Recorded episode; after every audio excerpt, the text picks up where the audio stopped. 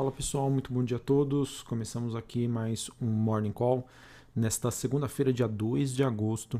Sou Felipe Villegas, estrategista de ações da Genial Investimentos. Bom pessoal, temos um dia aí, é, olhando para as principais bolsas globais, um dia mais positivo, um dia de recuperação e que isso, sem sombra de dúvida, poderia ajudar no desempenho dos ativos brasileiros, depois aí de uma queda forte que aconteceu na semana passada e também uma alta muito forte do dólar frente a um real. Bom, é, olhando para os principais é, ativos hoje, né, nós tivemos é, na Ásia, é, Xangai na China subindo quase dois por cento, Hong Kong subindo zero vírgula noventa e três por cento, Japão subindo quase um vírgula oito por cento.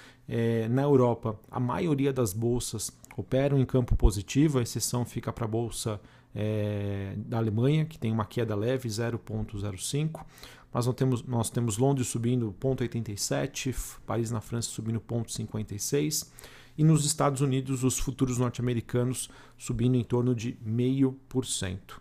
É, segue no radar do investidor, né, uma recuperação dos ativos de risco, balanços por enquanto reforçando aí o otimismo do mercado, mas obviamente, né, incertezas com a variante Delta, inflação, seguem aí como ameaças para o investidor, que são temas que ainda é, serão monitorados. Olhando para o desempenho das commodities, a gente tem uma queda um pouco mais forte do petróleo. O W T I negociado em Nova York recua um vírgula sete por cento neste momento, na faixa ali dos setenta e dois vírgula sete dólares o barril. Esse movimento acontece, né, com os investidores é, aumentando, né, aumentando não, perdão, monitorando o, a, vari, o, a variante Delta, né, que tem aumentado o número de casos, ao mesmo tempo que há um monitoramento também de, de um aumento nas tensões entre o Irã e os Estados Unidos. Metais industriais em Londres têm um dia positivo, o cobre subindo zero vírgula sessenta e dois e o níquel subindo zero vírgula oitenta e oito neste momento. É, pessoal, eu queria com, é, comentar com vocês sobre alguns dos principais temas globais. É, China, Estados Unidos e Europa, e como isso vem, digamos, aí, dando um ritmo é, de negociação para os mercados. A gente teve no final de semana os dados do P M I industrial oficial da China, que referen- referentes ao mês de julho. É, a divulgação deste, do, do P M I foi de cinquenta vírgula três pontos, muito abaixo das expectativas dos analistas, que eram de cinquenta e um vírgula um pontos. Para quem não conhece, o P M I é um indicador de atividade. É, quando esse índice vem acima dos cinquenta pontos, sinaliza uma expansão, e quando esse índice vem abaixo dos cinquenta pontos, ele sinaliza é, uma, não digo uma recessão, mas uma diminuição das atividades, um recuo. Vejam que o número veio de cinquenta vírgula três pontos, ou seja, ainda indicando uma expansão, mas bem abaixo aí do que era esperado pelos investidores. Então, é, olhando, né, tendo como no radar, né, um índice, esse índice de atividades na China que vem a confirmar uma certa desaceleração da economia por lá, além do fato de nós termos um tom aí, é, de busca mais ameno aí do regulador chinês, é, sobre uma sinalização de uma, de uma postura aí para dar suporte ao crescimento, por enquanto dão sustentação aí aos ativos de risco. Não é à toa que a bolsa chinesa subiu quase dois por cento hoje, mas a gente sabe que a situação ainda segue bastante preocupante por lá. Em relação a, a um evento de risco, né, de, uma, de uma grande empresa ligada à, à parte de construção civil, né, a Evergreen, é, nós também já temos, ah, conforme já dito, né, uma certa desaceleração econômica, problemas no mercado de crédito e um aumento aí da intervenção regulatória em setores como de tecnologia, bancos e também é, setor educacional. É, então vejo, pessoal, que o risco China ele ainda é presente, tá? E isso pode, dias sim, dias não, acabar impactando aí os mercados, tá? Então vamos monitorar. Conforme eu já disse, né, anteriormente, o, o governo chinês, aos poucos, ele vem sinalizando uma postura um pouco mais flexível e expansionista, mas, enfim, é algo, é algo que a gente deve monitorar e que isso, de certa maneira, também acaba contaminando o humor do investidor global. Na Europa, pessoal, nós tivemos a divulgação dos P M Is, referentes também ao mês de junho, que acabaram confirmando aí o bom momento da economia por lá. É, no caso, o P M I industrial final, apesar de uma queda para sessenta e dois vírgula oito pontos referentes ao mês de julho, é, ele veio acima do esperado, que era de sessenta e dois vírgula cinco pontos. e no mês de junho, né, esse indicador era de sessenta e três vírgula quatro pontos. Então, houve uma desaceleração, mas ainda assim melhor do que esperado. Na Alemanha, né, esse P M I industrial é, subiu para sessenta e cinco vírgula nove pontos, era esperado sessenta e cinco vírgula seis, e na Alemanha também vendas no varejo tiveram uma alta de quatro vírgula dois por cento, o consenso era de uma alta de um vírgula oito por cento. No Reino Unido, P M I industrial ah, acabou ah, tendo uma leve queda, sessenta vírgula quatro pontos no mês de julho, mesmo assim veio de acordo com o que o mercado já esperava. Beleza? É, só uma, só um, um parênteses aqui em relação ao Reino Unido, que assim como o Reino Unido e os Estados Unidos, é, também a gente não pode deixar de lado que eles vêm passando por uma nova onda aí da pandemia da covid dezenove, com o aumento aí do número de casos por conta de um é, aumento da mobilidade social. É mais importante dizer que, aparentemente, não há uma aceleração do número de óbitos e internações. Então, isso acaba sendo, no caso, uma consequência, né, da, de, das campanhas de vacinação e também pelo fato aí de, do aumento da mobilidade social. Mas, enquanto o número de óbitos, né, não estiver aumentando, vejo que isso acaba não sendo uma preocupação é, para os investidores em relação ao desempenho da economia por lá. Falando agora dos Estados Unidos, apesar de nós termos um cenário base ainda bastante construtivo, sem sombra de dúvida existe, né, uma probabilidade ainda que vem crescendo aos poucos uh, dos Estados Unidos terem que lidar com mais inflação e menos crescimento. Isso já foi especulado aí pelos investidores. Até o momento, a temporada de, de resultados corporativos nos Estados Unidos continua positiva, mas a gente já começa, começa a observar aqui algumas empresas de tecnologia que têm hoje um grande peso tanto no S e P quinhentos e principalmente na Nasdaq, com sinalizações menos positivas é, para esse segundo semestre de dois mil e vinte e um.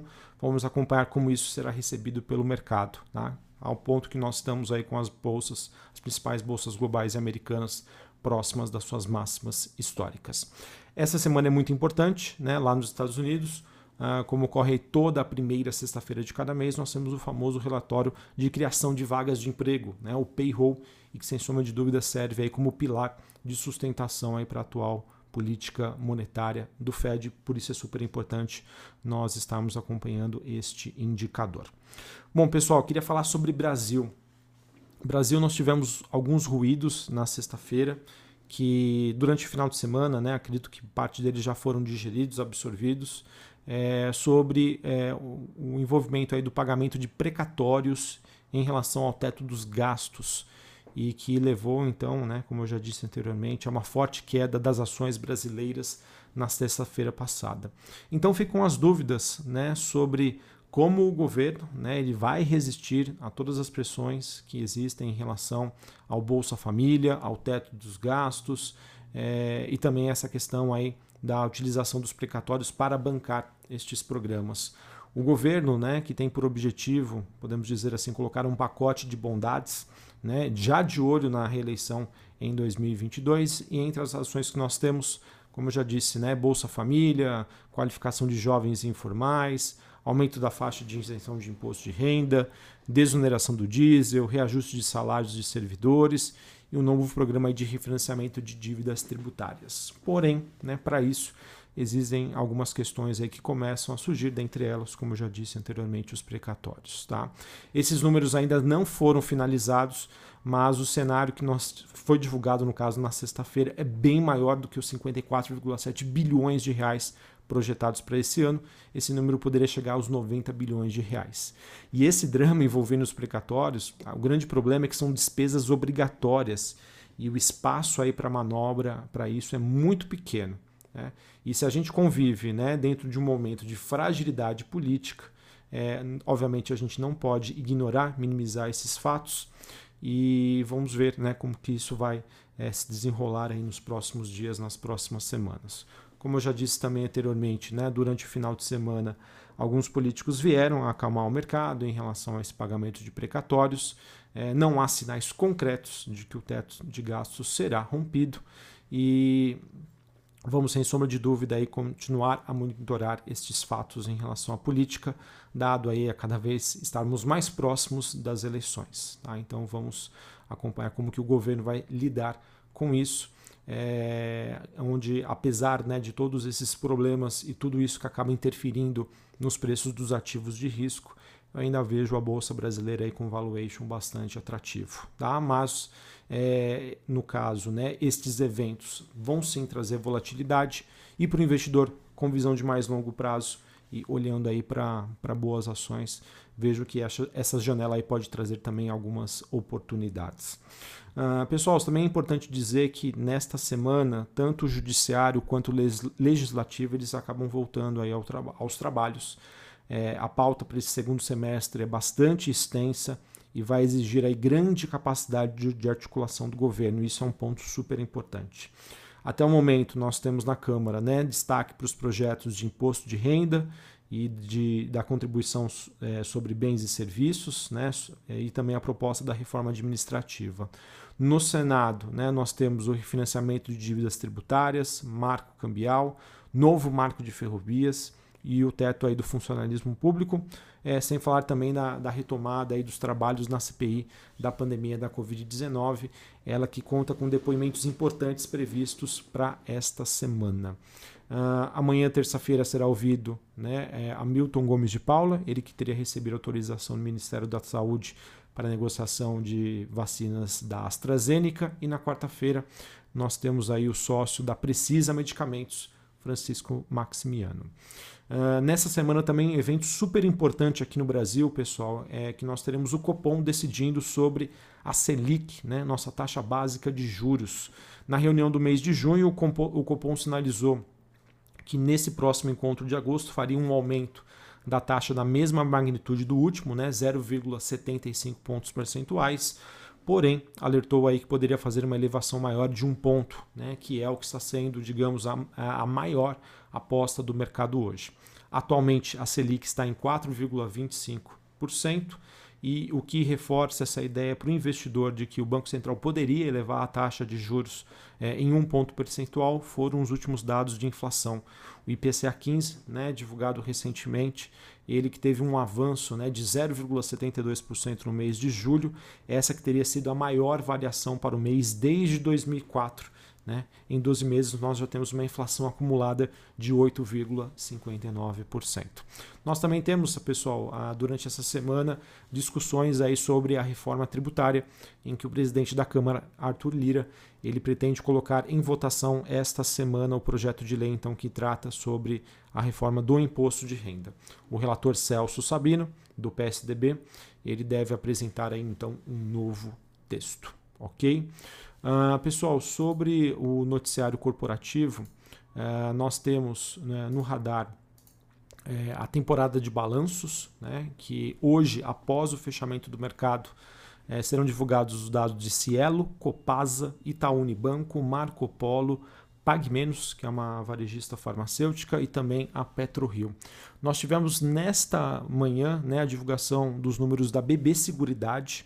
É, eu não tenho aqui opiniões qualitativas, né, de, de analistas setoriais sobre o balanço, mas em termos do que era esperado pelo consenso da, Bloom, da Bloomberg, vem um número abaixo do esperado. Tá? O lucro líquido foi de setecentos e cinquenta e três vírgula sete milhões de reais, sendo que a média das expectativas estavam estimando um lucro de oitocentos e oitenta e oito vírgula sete milhões de reais. Tá? Então o resultado é abaixo do esperado, esse resultado que foi fortemente impactado pelo aumento de sinistros envolvendo aí a utilização de maiores serviços médicos, planos de saúde e também seguros de vida, que acabaram aí tendo, tendo um impacto aí sobre uh, o balanço da B B Seguridade. Então, essa semana nós teremos uma continuidade daí da temporada de balanços. Sobre outras notícias que nós tivemos, uh, na última sexta-feira, a Ambipar ela concluiu a aquisição do capital social da Pierce.